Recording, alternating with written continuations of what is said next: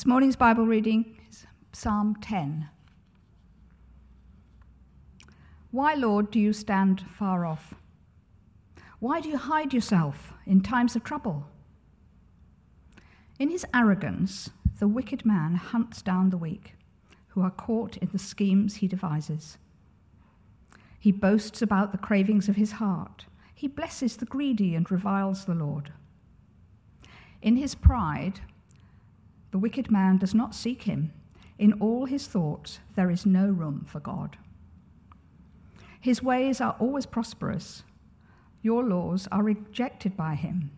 He sneers at all his enemies. He says to himself, Nothing will ever shake me. He swears, No one will ever do me harm. His mouth is full of lies and threats. Trouble and evil are under his tongue. He lies in wait near the villages. From ambush, he murders the innocent. His eyes watch in the secret for his victims. Like a lion in cover, he waits. He lies in wait. He lies in wait to watch the helpless. He catches the helpless and drags them off in his net. His victims are crushed. They collapse. They fall under his strength. He says to himself, God will never notice. He covers his face and never sees them. Arise, Lord, lift up your hand, O God. Do not forget the helpless. Why does he say to himself, He won't call me to account? But you, God, see the trouble of the afflicted. You consider the grief and take it in hand. The victims commit themselves to you. You are the helper of the fatherless. Break the arm of the wicked man. Call the evildoer to account for his wickedness that would not otherwise be found out. The Lord is king for ever and ever. The nations will perish from his land. You, Lord, hear the desire of the afflicted. You encourage them. You listen to their cry, defending the fatherless and the oppressed, so that mere earthly mortals will never again strike terror. This is the word of the Lord. Thanks be to God.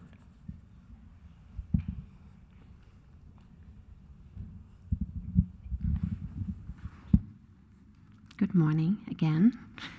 Um, I just always find this psalm both heartbreaking to read and um, and very hopeful to read. And so I want to, I always do this, my password wrong. Made it too complicated. Um, I just, this morning, I want to spend some more time in this psalm.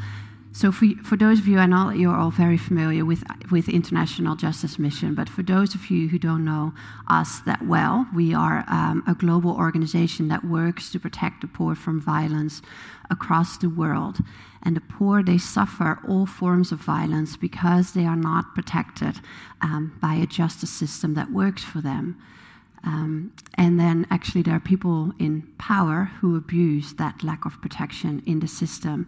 And their situation um, of both the oppressor and the oppressed is so well described in Psalm 10, what we just read. So, verse 2 talks about the wicked in his pride, he persecutes the poor.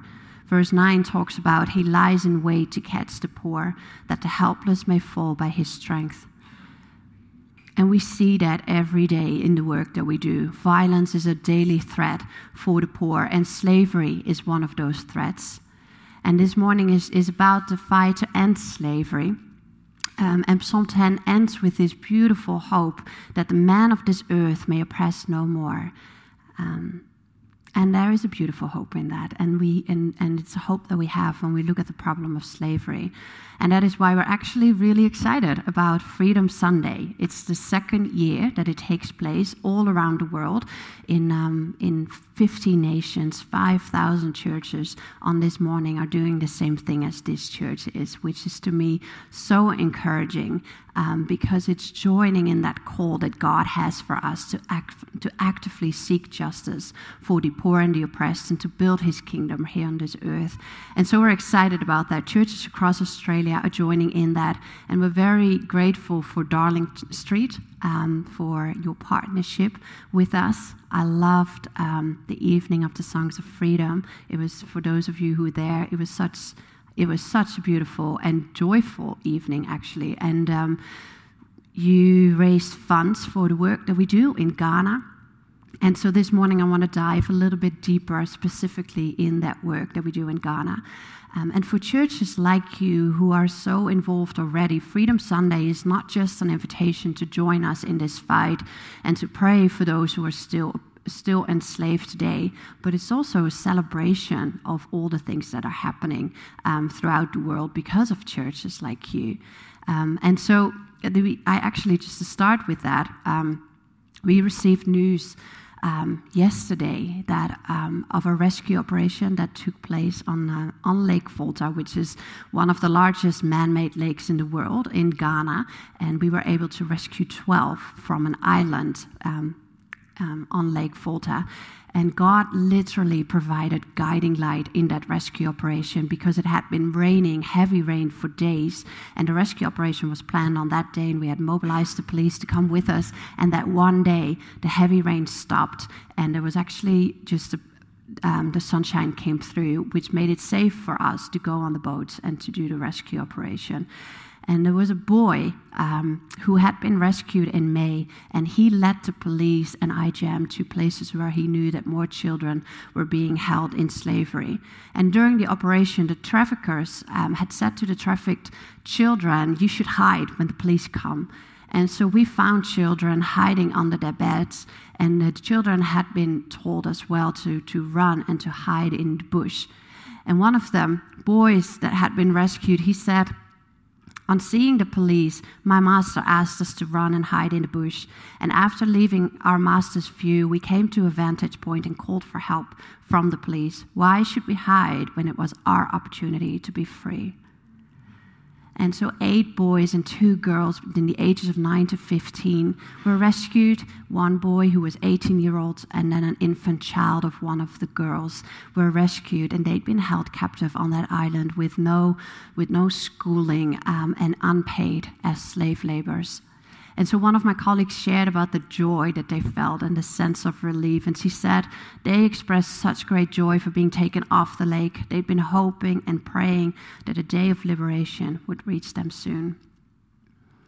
And so we are so grateful um, for God to God for this rescue operation. We're grateful that these children actually on that one day they decided not to listen to their master anymore, and uh, and just were very courageous and took the risk. And and and they are celebrating this weekend in freedom.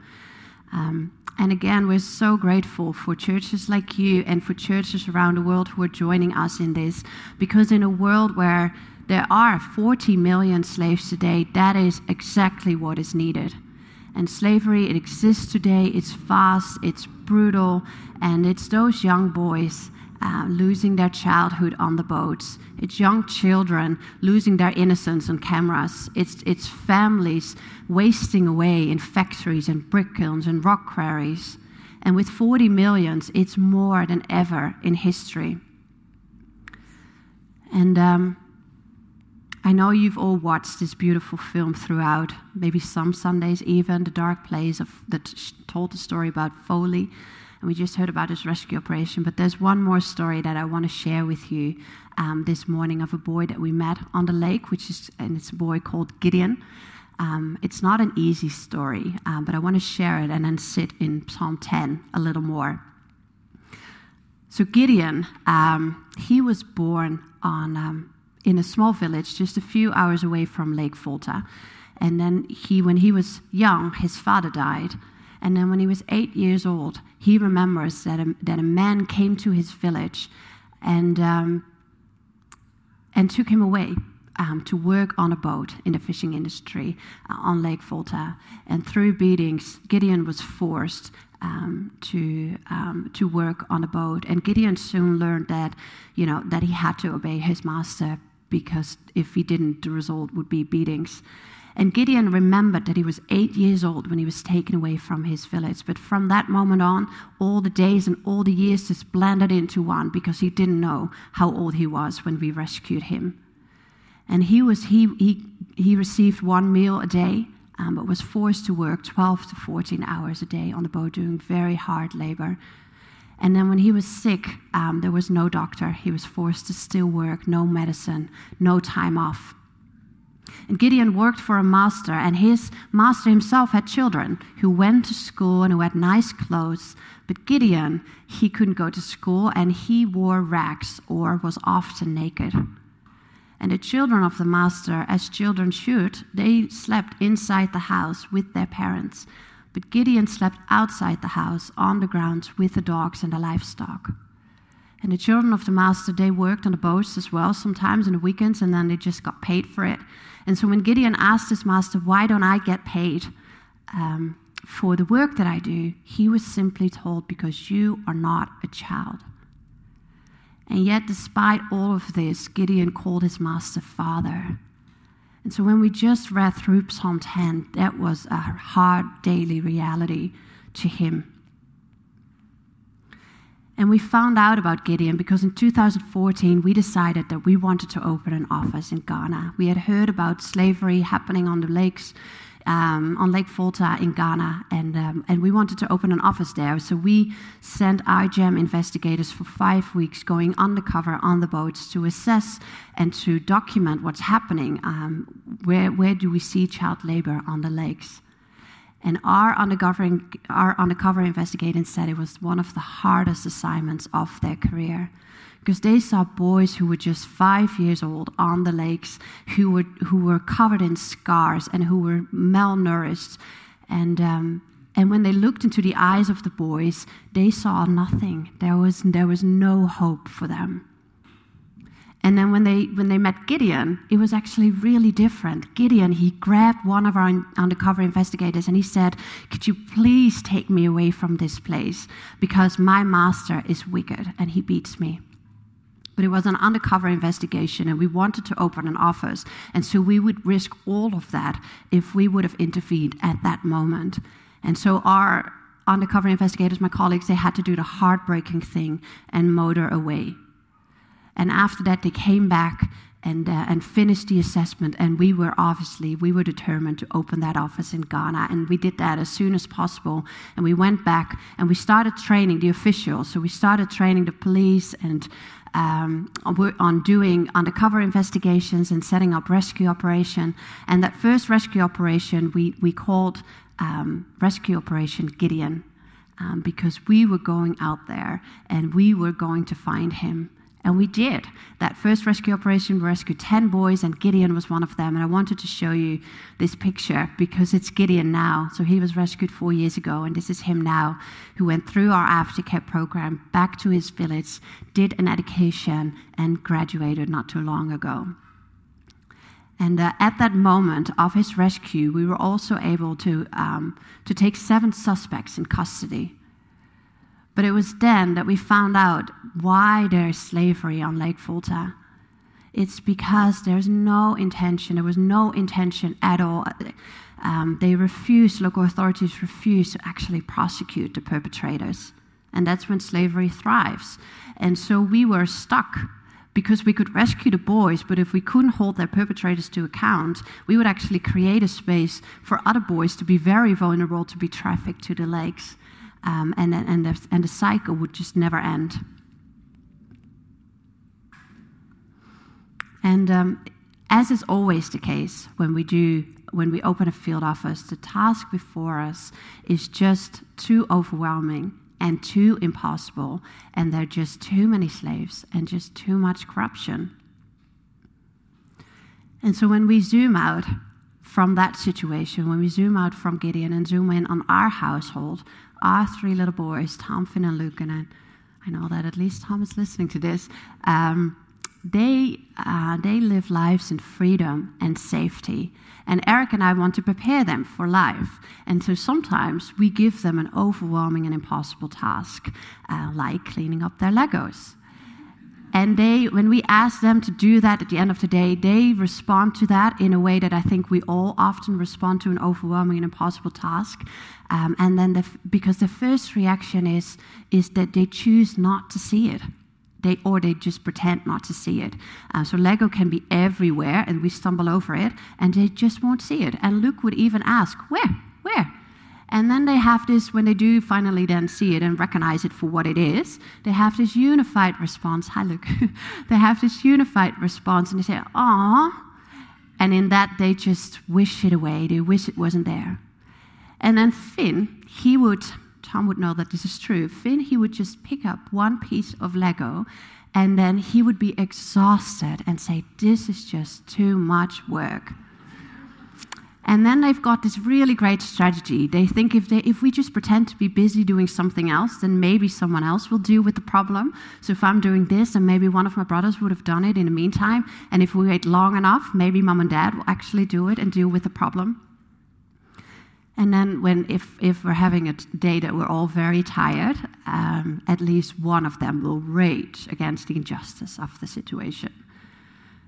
And um, I actually love cleaning up, so I would love to help them, um, and I do. And it's really incredible. The moment that I say, but I'm going to help you, it's like something changes. Um, because then suddenly they know that there's someone with them there who actually is able to pick up all the Lego, who's able to, who has the overview, someone who's bigger than them, um, and it is a motivation. Finn will still be exhausted by the task, but you know, Tom is actually Tom is really great um, at doing it, and um, yeah, and they find this motivation in because they know that I'm there with them, helping them.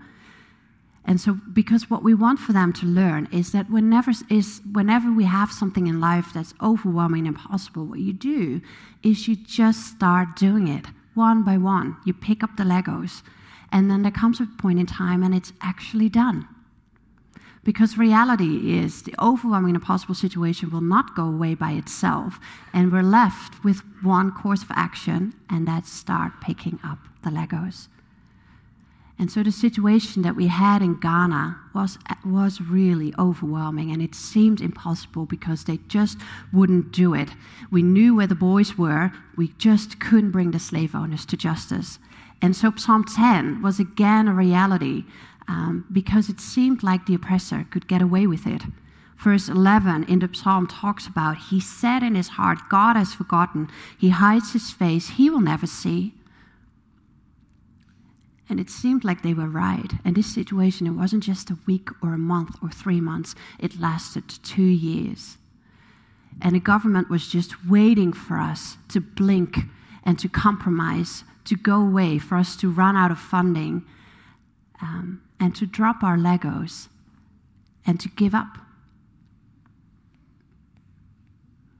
And it's actually normal everywhere we go because violence, injustice, and oppression, it doesn't leave the field voluntarily. Because slavery exists because people in power allow it to exist because it serves their interest. So every struggle for justice and every struggle for freedom, it requires a confrontation with that power. And there's always resistance, and it's always a battle, and it's never easy. And the reason that I'm sharing you, with you this is because it's not about IJM. It's about God and it's about God's people. It's about believing that someone who's bigger than us is with us, who oversees it, and is actually able to do the job. And in the countries that we work and the casework that we take on, people often expect us to give up. The criminals, they hope that we give up. And the poor have been told that we would leave at some point. And in the systems that we work in that are so corrupt, it would actually be totally reasonable, maybe even sensible, if we would just retreat but as God's people, um, we, we are choosing to stay. We're not going away and we're not backing down because we believe in hope and we believe in light that is stronger than darkness and we believe in establishing God's kingdom on earth. And so I believe it's a question of power. Who holds it and who will it be dispersed for? So after two years in Ghana, not blinking, and the government finally uh, renewed our MOU, our agreement with them. And from that moment on, we've been able to do rescue operations. Uh, and we've been able to rescue around 130 boys from that moment on and uh, arrested 41 suspects. And two of them have already been convicted, and the rest are awaiting their trial. And it's just the beginning, but the cycle is uh, finally starting to break. And so at IJM, we have this vision. In a world paralyzed by despair, we want to put slavery out of business and protect the poor from violence. And I love that first sentence of uh, the first part of that sentence in a world paralyzed by despair because I think that's it. Where often we can be so paralyzed by the fact that the government is corrupt and doesn't want to work with us, or by the, by the vast darkness of it all, or the overwhelming numbers of the millions of people in slavery, and we can be paralyzed. Um, the world can, but I think it's not just the world out there. The church can, we can, and I can be very paralyzed by that. And um, I, I used to be very, very afraid. Um, and um, so I grew up in this small town in the Netherlands. And um, there was actually not, not, nothing much there to be afraid of, but I was. So I remember my father watching um, the 8 o'clock news every evening. And uh, after that, if there was anything on the news about missing persons or about violence or abduction, he would have to spend hours, really hours, in prayer and talking to me. Um, it was such a good preparation for the job I have today, and hearing those stories actually every day now. Um, who would have thought? Um, and then I, I, remember that when I was um, when it was dark outside, and I came home, and I uh, I just used to run from the car to the front door and then slam the front door shut. Just so glad that I made it safely inside.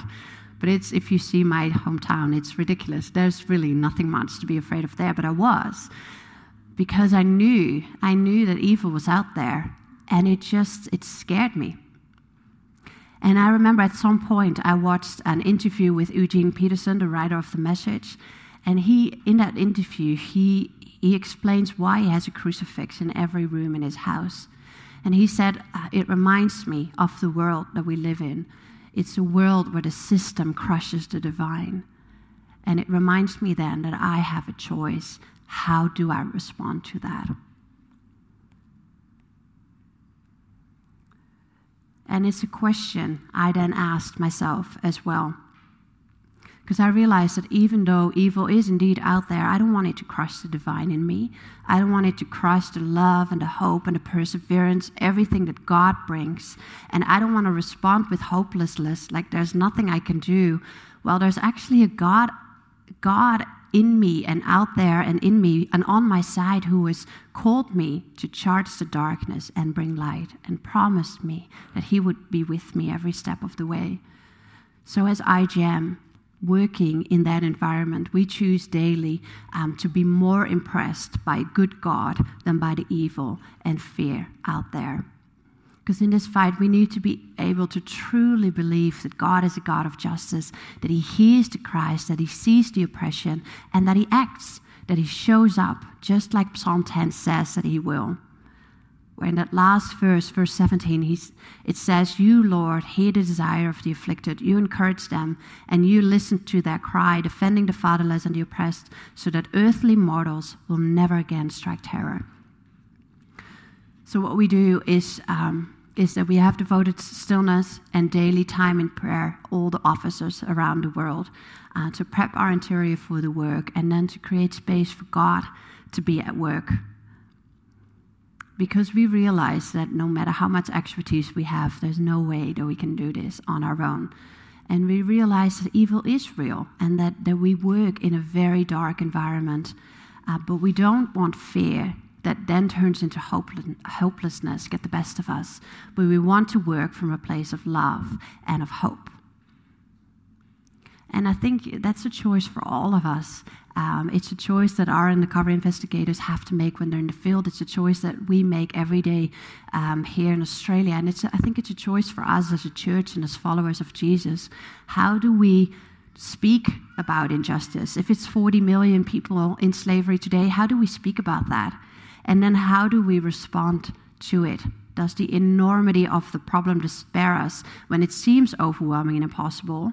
Or are we actually expectant and prayerful and hopeful? Do we choose to respond in a way that brings more light into this world?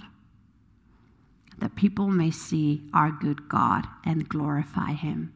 I love that verse from Matthew 5. It's the reason that I'm actually in this, in this work because I want people to see the God of justice. So I'm, I'm, again, I'm so grateful um, for this church and how this church has chosen to respond. So today, uh, as I was preparing this, I think it's it's more of a prayer um, and an, an, encouragement for all of us um, that in this fight that we stay close to Jesus, that we have eyes to see, that we see the slavery that's all around us, and that we've eyes to see those little boys and eyes to see men, women, and children who are just like us, but living a very different life enslaved, and that we dare to look. And then when we do that, that we've got hearts to imagine that there is a good God and that He is seeking justice on their, on their behalf, and that light is always stronger than darkness, and that we're expectant and hopeful and prayerful with Him um, to end it if we if we just bring ourselves to the fight. Because someone bigger than us who's actually able to do it is helping us picking up those Legos.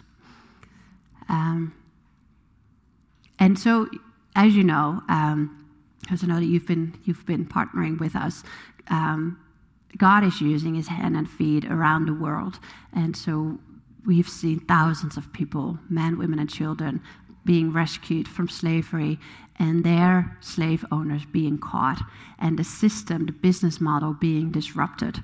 And the effects of that is being felt in the lives of so many men, women, and children around the world whose lives are now very different.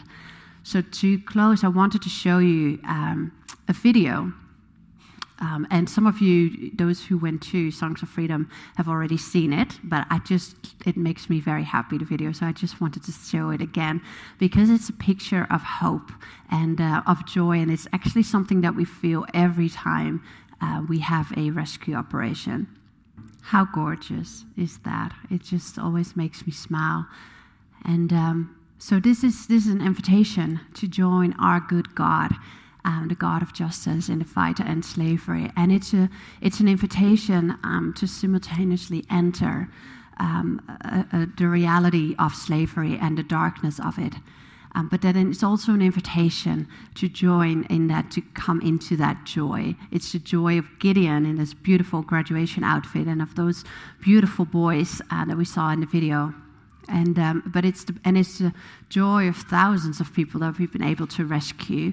Um, but it's also the joy of a God who delights in, in bringing rescue and doing that through us.